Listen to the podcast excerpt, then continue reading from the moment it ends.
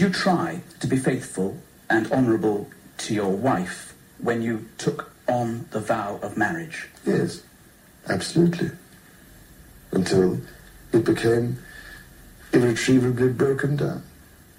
Un saluto dalla redazione di Io Donna, da Michela Chei Belisario e Emily Stefania Coscione. Siamo in linea con il giornalista Vittorio Sabadin, scrittore e autore di numerosi libri sulla famiglia reale, in particolare sulla regina Elisabetta, il principe Carlo e Lady Diana.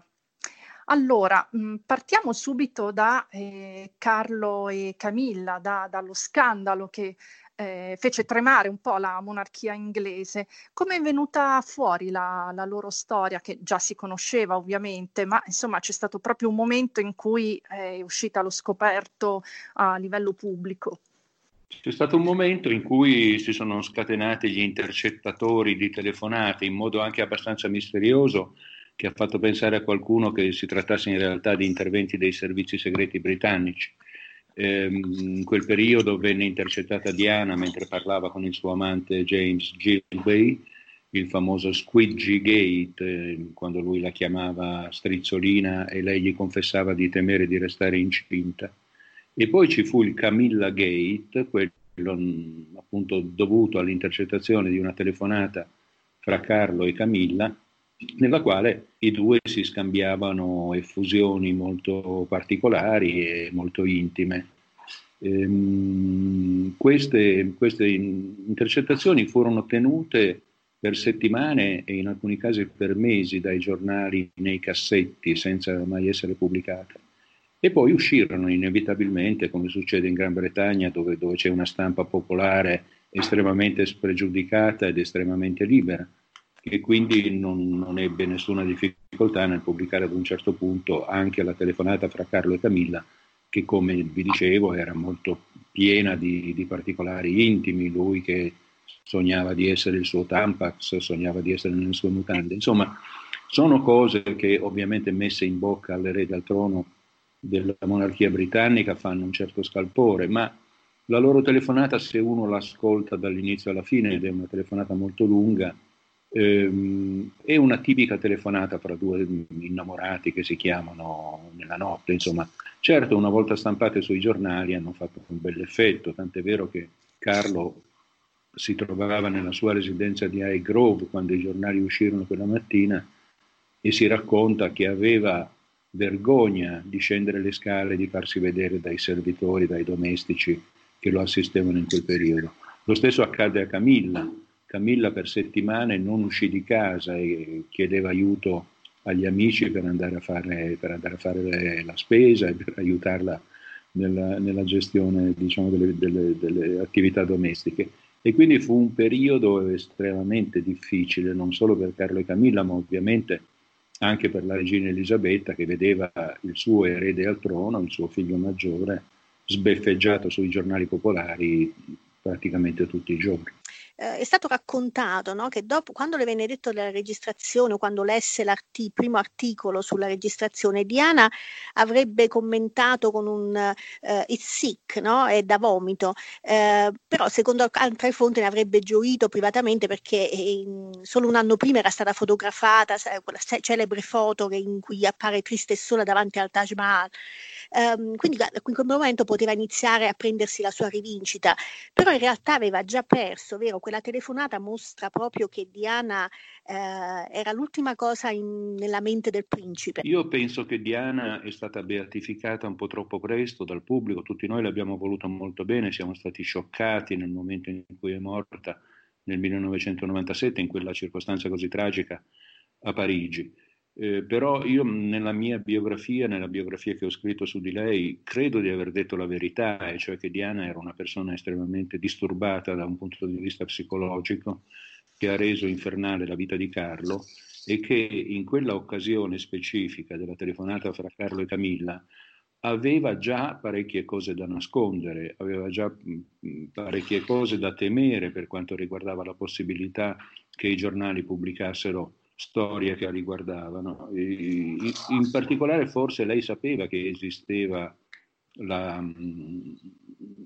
che esistevano registrazioni anche di sue telefonate, temeva che venissero alla luce esattamente come quella di Carlo e Camilla. Come ricordavo prima, anche la sua telefonata con James Gilbey fu intercettata, in teoria, secondo la versione ufficiale, da un radio amatore che di notte la captò così casualmente, ma io non credo alla casualità di questi avvenimenti, come dicevo prima.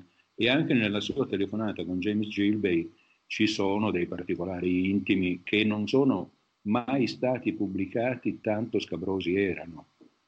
Quindi io non sono così convinto che Diana, quando si è seduta davanti al Taj Mahal da sola, abbia espresso una sua tristezza. Ha espresso un forte risentimento nei confronti del marito, che in quel momento era lontano 1000 chilometri, perché doveva tenere l'unico discorso previsto nel suo viaggio in India. È vero che negli anni 90 Lady Diana, durante il compleanno della sorella di Camilla, l'abbia affrontata e le abbia detto so tutto? Sì, è vero, la affrontò Camilla e le disse: come credi di poter continuare a questo modo? Io so tutto. E Camilla le rispose nell'unico modo che poteva, cioè: che cosa vuoi da me?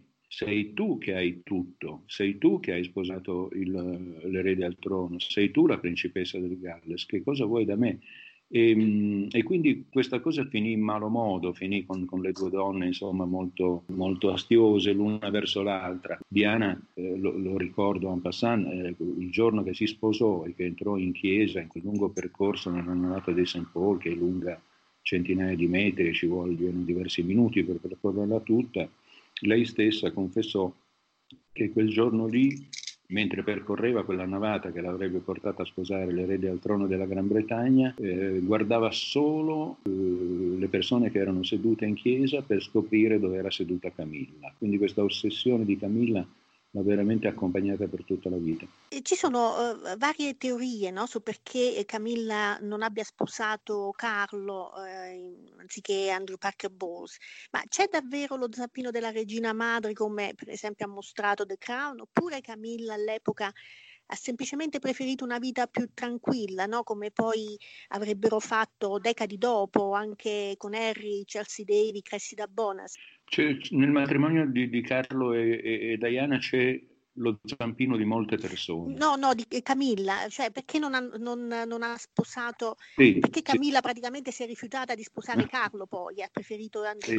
Ho letto un aneddoto della regina madre che quando principe Carlo gli ha detto che avrebbe voluto sposare Camilla, o che comunque Camilla era il suo grande amore, lei gli ha detto I'm sorry darling, ma non avresti lo iuris prime noctis, alludendo al fatto che in effetti era già impegnata. Ma le cose andarono in questo modo. Carlo e Camilla si conobbero, ripeto, quando Diana era molto giovane, era ancora una teenager, e si innamorarono l'uno dell'altra con un affetto che, ripeto, dura fino a oggi, dopo più di 30-40 anni, quanti ne sono passati. E perché non si sposarono? Perché Camilla era una donna molto libera, aveva già avuto altre relazioni, era stata fidanzata con Andrew Parker Bowles, si vedevano regolarmente, e quindi non era quel tipo di donna senza passato che Carlo avrebbe dovuto sposare. Louis Mountbatten, il suo prozio, che di fatto fece le veci del padre nel caso di Carlo, gli ripeteva sempre: divertiti con le donne quanto vuoi, non c'è donna in Gran Bretagna che non verrebbe con te, quindi insomma approfittane, ma poi trova una ragazza senza passato. In ogni caso gli obiettivi di Mountbatten erano questi. Vedendo che Carlo invece si avvicinava a Camilla, Mountbatten decise di usare tutta la sua influenza di ex comandante in capo della Marina militare per mandare Carlo per 6 mesi in una crociera militare nei Caraibi.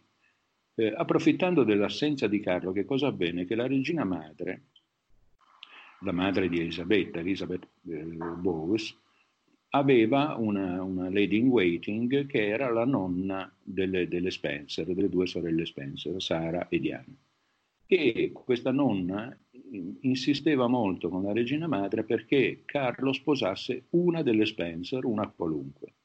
Infatti Carlo prima si mette con Sara e sta alcuni mesi con Sara e poi grazie alla frequentazione di Sara incontrerà Diana e comincerà a frequentare Diana. Quindi il progetto della nonna delle Spencer va avanti alla grandissima.